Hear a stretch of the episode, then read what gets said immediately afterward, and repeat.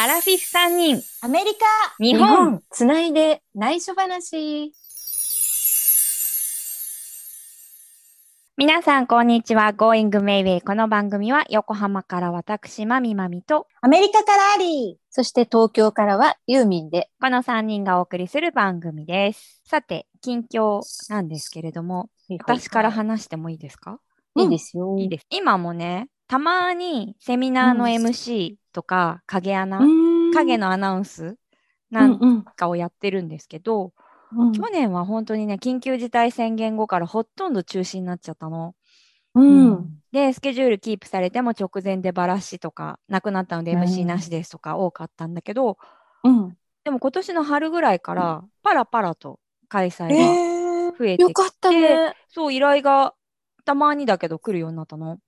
うん。で、この間ね、行ったとあるセミナーは、もう完全うウェブセミナーで、うん。こういくつも会場があるんだけど、会場はあの参加者なしで、朝から夕方まで何コマもセミナーあるんだけど、PC モニターの画面が何台も並ぶブースが、その会場用に一部屋にいくつも並んでるの。で、司会も発表する人もみんな Zoom で、 Zoom をつないで発表セミナーっていうのが開催されて、うん。影アナの私もそのブースの端っこでヘッドセットをつけて、次は〇〇セミナーさん〇〇について司会のなんとかさんお願いしますみたいな感じをやるので。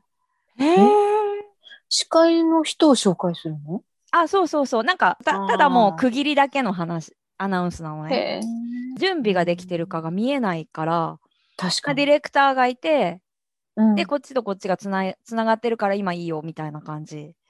とかもうオンタイムで行くから入ってなくてもやるようんみたいな、えそれ会場にいるのは、うん。マミマミとうん。ディレクターさんと、うん。あとは誰が会場にいるの？あとオペレーションの人？あのカメラがいっぱいあるから、それの音を確認して画面を切り替えたりする人。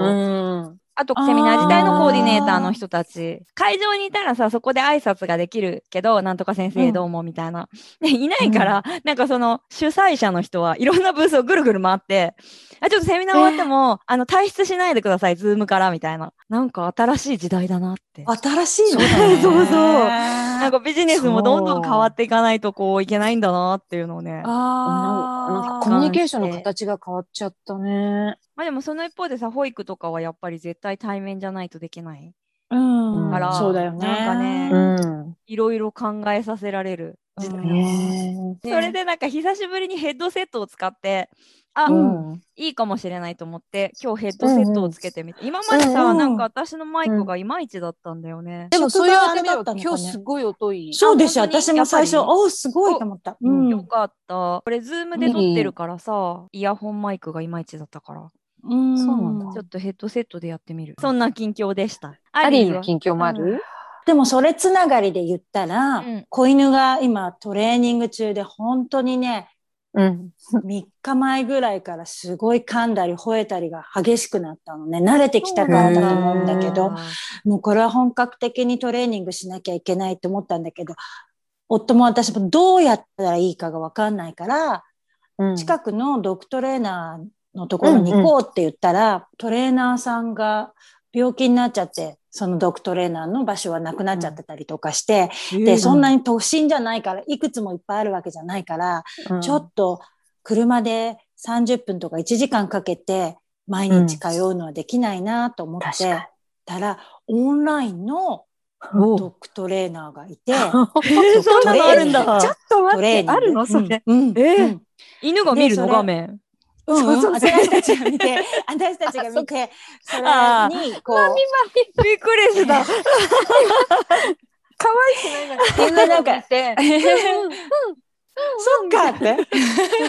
ちょっとしたトレーニングのグッズとかも、あの、揃えなきゃいけないんだけど、揃えてやってって、それが今日3日目すごいね。ドッグトレーニングってすごいね。ドッグトレーナーかってすごいね。それで2日目なのにもうね、言うこと聞くようになってきて、すごい。すごいなと思って、うんなんかこう、犬を知ってる人、知識ってすごいなって思っちゃった。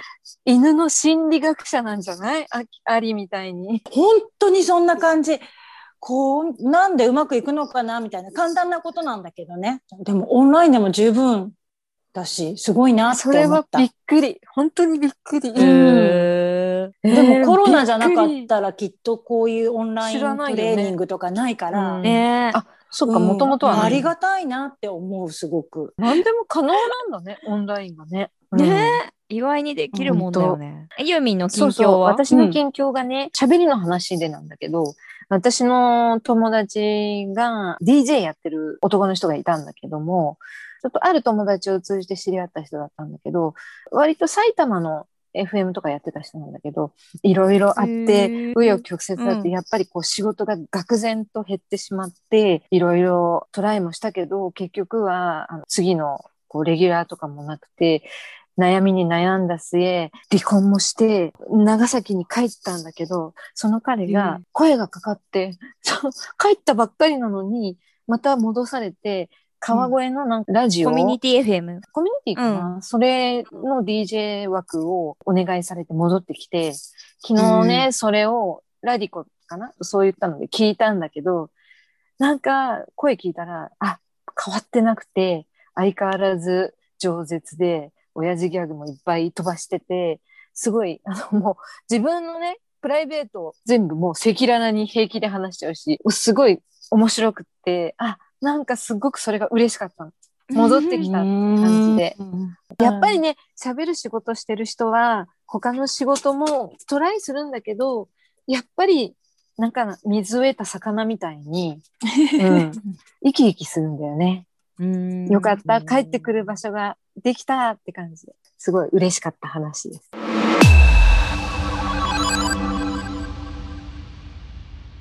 では、今回は前回の初めての話がちょっと盛り上がったので、二人にたどり着かなかったので、今回は初めての話パート2ということイで。初めて喋りの仕事をした話からいろいろな初めての話ということで、今日はユーミンから。もうね、何年前の話だかっていう感じで、ちょっとその時系列が合ってないかもしれないんだけれども、それぞれの話の初めてがあって、ナレーターコンパニオンの初めて、結婚式の初めて、あと、うん。まあ、選挙グイスとかの初めてとかっていうのがあるんだけど、やっぱりナレーターコンパニオンがこの世界に入るきっかけだったと思うんです。というのは学生時代のバイトで始めたんだけど、アルバイトニュースから募集されている事務所へ入って、ナレーターのちょっとレッスンしてもらって、原稿があって、それを覚えて、あのー喋るっていうのが初めだったんだけれども、原稿はやっぱり企業が作るから、その、コンピューターならコンピューターの専門用語とかがいっぱい出てきて、理解して喋んなきゃいけないとか思いつつ、デモンストレーションだけではちょっと、あの、覚えきれないいろんなことはあるけれども、なんか期間中にやっぱりなんとなく覚えていくっていうのがあって、そうすると、こう、原稿にあった言葉がだんだん生き、生きてくる。あの、息を吹き返して、言葉がそう伝わっていくき方が違うんだなっていうのをすごい学んだんだよね。うんまあ、そんなとこからアドリブとかで、あの、喋る司会とかへ繋がっていくような気がするんだけども、ビジネスショーっていう舞台が多分私の初めての喋りの仕事だったと思う。何分ぐらいの原稿だったの？一番初めは、だいたい30分、デモンストレーションも含めて喋って、1回終わったらまた30分、で、1時間ごたごとに次の人と変わって、ダブルシフトだったから、うんうん。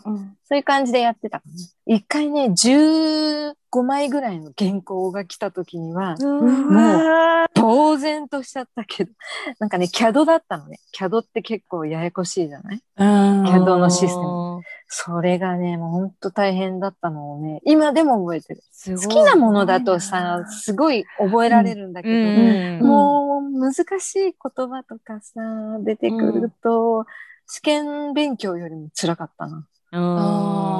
眠れない。私はね、それでね、うん、ナレーターコンパニオンは無理っていうか嫌だなって思っちゃったんだよね。重いよね。イベントコンパニオン長くやってると、ナレーターもやってみないとか声がかかるんだけど、ううんん。理解できない言葉を原稿を見ずに話すってできないなってそうだよ。思ったんだよね私も思った。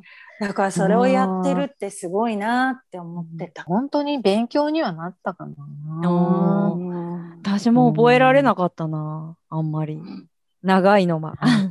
どうやって覚えたんだろうって自分でも不思議なんだけど。すごいよね。もうね、書いたね。書いて覚えた。見て、喋りながら書いて、私結構あの、パソコン操作、自分で操作しながら喋るみたいなの、時代なのかな？よくわかんないけど。だったあから私、でも私もあそれ。っただから、結構私見ながらやってた。ほんとそうそう。うん DJ みたいなやり方でやってたのもあったうんうんいあのインカムつけて、あ画像も使って、あ。うんうん、そうそう、パワポじゃあ送りながら見てくださいみたいな。うん、やったやった。うんうん。それはやっぱさ、なんか企業のセンスだよね。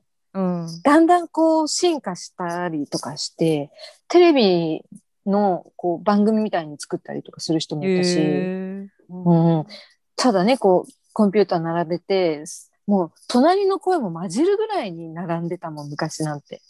うんーうん、そうだ。ね。その初めてで言うと、結婚式の初めては友達の結婚式だったんだよね。ちょっと少し初めは見え張って、いや、なんかやったことありますよって言って、やって、もうその前に必死で原稿を作ったの。初めての結婚式は。り始めたら、もう本当結婚式は原稿はいらないなって思って、結婚式、もうなんか型があって難しいなって思った。なんか。ああ、私結構、ちゃんと。自由？あいや、ちゃんとうん、ちゃんと原稿作って。あーあの、なんだっけ、進。行表プラス原稿も作って。なんとか式、なんとか式でやり方が違うとかをさ、教わったんだよね。ああ、それも違うね。うん、だからもう私はそれも無理だなって、もう教わった時点で思ってやってない。なんで無理がやってみればよかったの。あいろんなやり方があるよね。思い出すといろいろあるけど、思いつくのはそんな感じですかね。ーアリはアうんリ、アリの初めての話。私はね、自己紹介の時も言ってたけど、演劇をやってたから、まあ喋るって言ったらそうだけど、喋る仕事は選挙のウグイスがメインだよね。でメインだったって感じ。ううんん。それは二十歳の時に、おじさんが割烹料亭みたいなレストランというか、お店やってて、うん素敵。で、大学生のアルバイトの子が急に来れなくなっちゃったから手伝いに来てって言って、なんかヘルプみたいな感じで手伝いに行ったのね。だからやっぱり演劇やってたからその頃はもうバリバリにね、いらっしゃいませとか言ってる声をお客さんが聞いて、一人のお客さんが聞いて、あの、料理出すときに、いくつ？って言われたの。うわ、ナンパかな、このおじさんと思って。新手のナンパ。二十歳ですって言って、あ、二十歳できるできるって、なんかその当時は、今は18歳からだけど、あ、18歳から投票できるけど、やっぱり選挙って二十歳から投票、選挙運動できるのも二十歳からだったから、二十歳じゃないとできないからっていう意味で年齢聞いたみたいなんだけど、でうん選挙のウグイスやらないって言われて、もうその頃私勉強あんまりしてなかったから、すうんごい。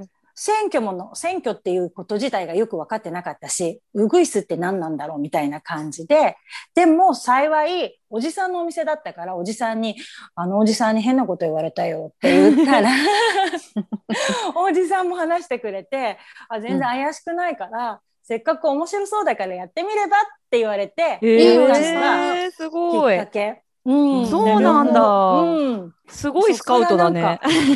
ねえ、でまあ、地元の子だからっていうのもあったのかもしれないけど、うん、で、それが初めて東京都議会議員選挙のウグイスをやって、本来だったら、そう、それで終わりなんだけど、うん。なんか楽しかったんだよね。とにかくなんかこう自分の声が、選挙嫌いな人はあの音が嫌なんだろうけどさ、なんか自分の声がこう聞こえてくるっていうのはすごく面白くて、う芝居だと舞台の上で発するだけだから、こう自分で自分の声が響いて聞こえてくるっていう経験はなくて、おー、そうなんだ。で、それが面白いって思って、それで終わるはずが、都議会議員選挙の最中に国会が解散して、私の年齢バレちゃうね、そしたら。どうせアラフィフって言ってる言ってるから。それまでは過去に1回か2回、1回ぐらいしかないのかな。で、その国会が解散して、衆議院選挙だったの。で、その人の、その候補者の車も、スタッフも、ウグイスも含めて、新人の候補者が使いたいっていう打診をしてきたのね。へー。おじゃあまた続けて衆議院選挙って言われて、こんなど素人でもいいのかなと思いながらも、やっぱやっていくうちに、ユーミンじゃないけど、覚えて慣れてくるみたいなところがうんうんうん。あるじゃない、で、うん。慣れてきて、で、その衆議院の候補者は、その当時、テレビのコメンテーターで、うん。おばさんたちにすっごい人気だったの、おばさまたちに。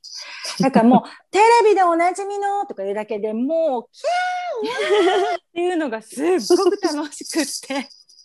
それが私の初めての喋りの仕事で、とにかく楽しくてか興奮してみたいな。ああ、感じかなあるいは有名人をやるから、あれだけど、私結構、もう本当に無名の人とかさ、そういう人をやってて、いかに振り向かせるかっていうのが大変だあ、でもそれは大変よね。でもそれが私はきっかけで選挙がとても好きになって、うん。あの、ずっとここに来るまで24年ぐらいやってたから、うん。うんその無名の人の大変さもわかる。区議会とか、割と地元じゃない？地元の人同士で一票を争う感じだから、うんうん。本人が人柄を出さなきゃいけないっていうんで、こう喋らせたいって、まあ、生意気なんだけど、うぐいすごときが、うまく乗せなきゃっていうので、自分が喋って、乗せて乗せて、はいどうぞっつって、もうすすごいなんか滑らかに喋ってくれるようにするとかっていうのも結構苦労したりするんだよね。工夫して、うんもうそれぞれの選挙が面白い感じだだよよねね。個性が違ってね。うん違うよね。大きいのからちっちゃいのがね。うん私なんか祭りみたいなのが好きで。なんか祭りな感じじゃん。うんその選挙って。こう、うん人がうわーっていうのが、学園祭みたいな感じが楽しくて、選挙が好きだな。楽しいよね。うんみんなで同じ方向に行ってる感じが。うんうん。私多分ね、長期戦とか向かないタイプなのね。選挙って限られた時間、そう、マミマミが言ってるみたいに、そうねうんおみんなが同じ方向を見て、うわーってやるのが、うんやっぱ魅力で、それ終わっちゃったら日常に戻るみいたいな そうそうそう。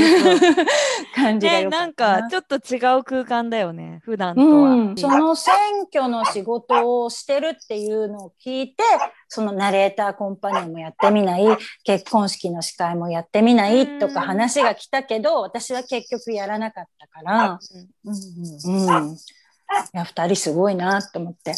選挙みたいに、わーって感じじゃないじゃない 覚えたり。そうね。ものによるかな。うん裏ではないけど、商品とか製品をうまく伝える側だったり、結婚式だったらそのうん主役の二人を際立たせる役割だったりとかして、ちょっと違うよね、やっぱりね、きっと。でもなんか訴えることは同じな気がする。あ、同じか、なそうか。うんうん何かしらの魅力を伝える？あ逆に女優とかと違うなって思うのは、女優は自分が出した方がよ,、よくない、なんかんパーソナリティ。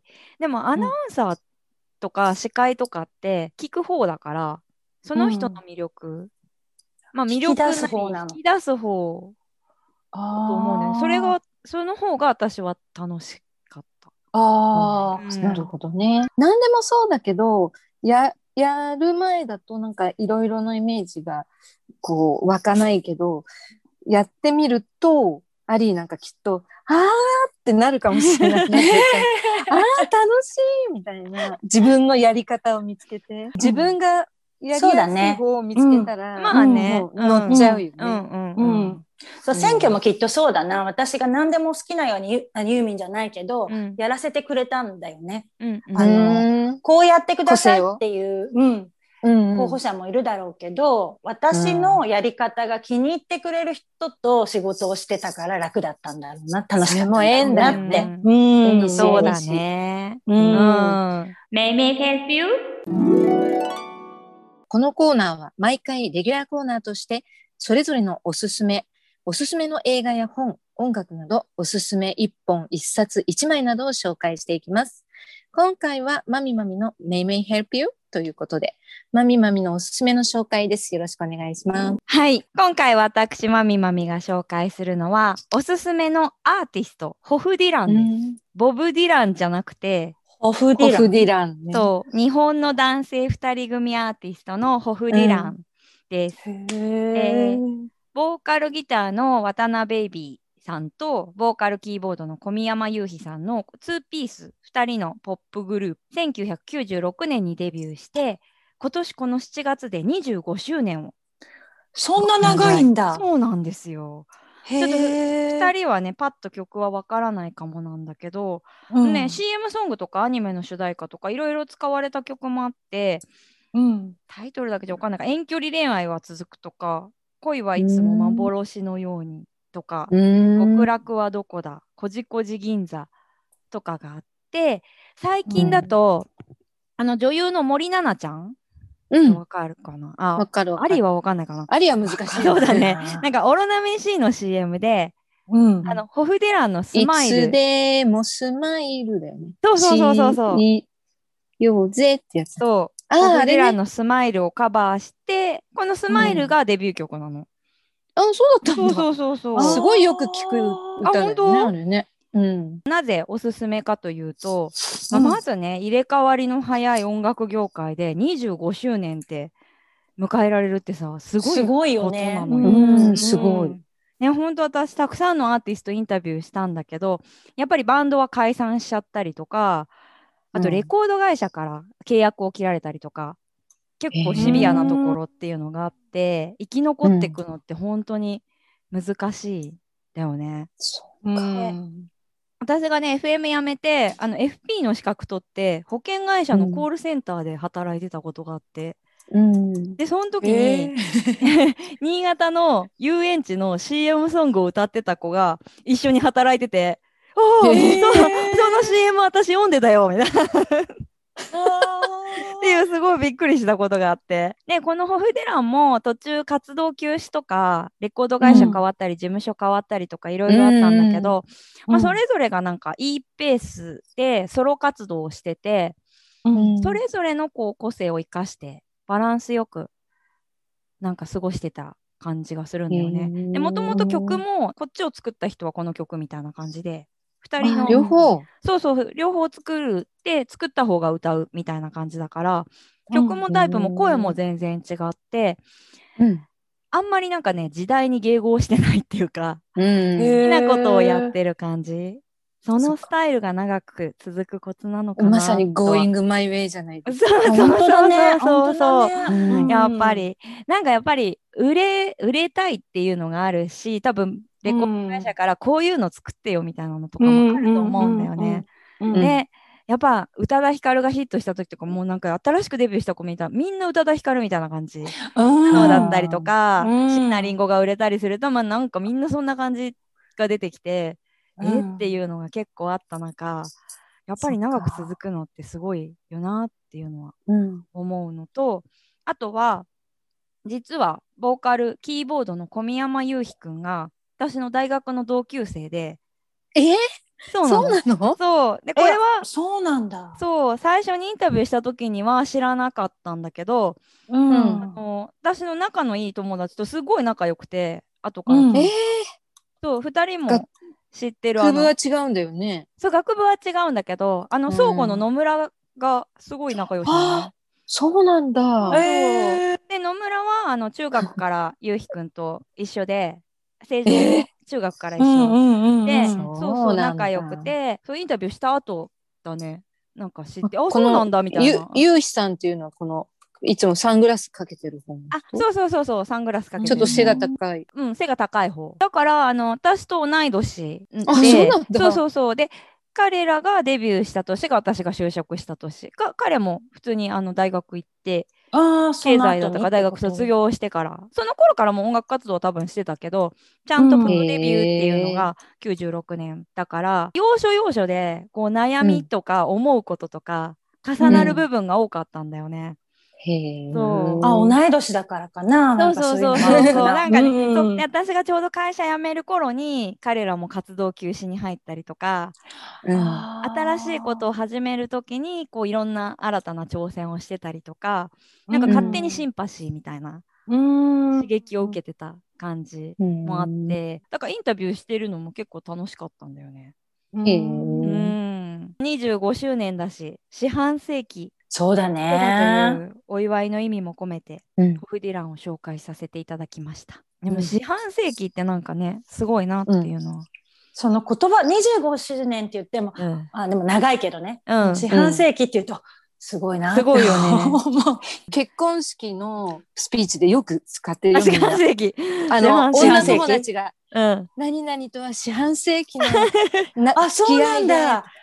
旦那さんよりも長いんですみたいなことで四半世紀四半世紀ってよくなんかそれで、うん、耳の響きがいいなってなんかね、そうだ。よね。気に入ってた。私めったに聞かないから、なんかとても新鮮だ。った。そうだ。よね。初めて聞いた時は新鮮だ。った。ね、うんなんかちょっとかっこいいなってね。四半世紀。うんうん四半世紀、響きがいい。ねそうだ。ね。そんなそこ？紹介は。ホフディランさんね聞いてみます。はい、聞いてみてください。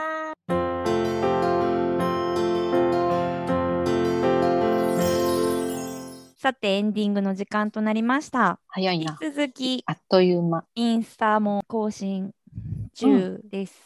なんかちょっとずつ見てくれる人が増えてきているような気がするんだけど、増 まだ頑張んないとね。そうですね、ちょっとうん皆さん見てもらえれば、うんうんそして聞いてくれる人が増えてくればいいなとね思います。ね、楽しみ私もそう思います。はい。うん。うんで、次回は、これもうじゃあ次回、初めての話は終わって、そうだね、初次めての話はいいよね、もうね、これで。もうだって切りないもんね。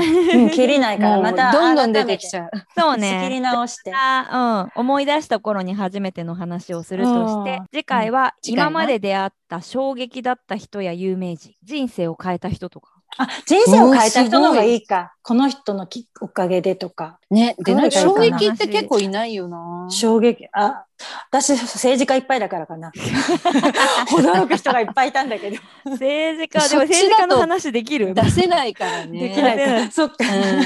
あ、でも人もね人生を変えた人とか、なんていうの、うん人生、この人に出会ったから私の人生こうなったみたいな、うんうんうんいい意味でね。うん。そうなんかね。そういうのでもいいかな。いいです、そうねいいです。じゃあ、どう、そうんどう自分がそれを受け取って喋ってもいいし。じゃあそんな感じで次回をはい。そんな感じで。いきたいと思います。はい。はい。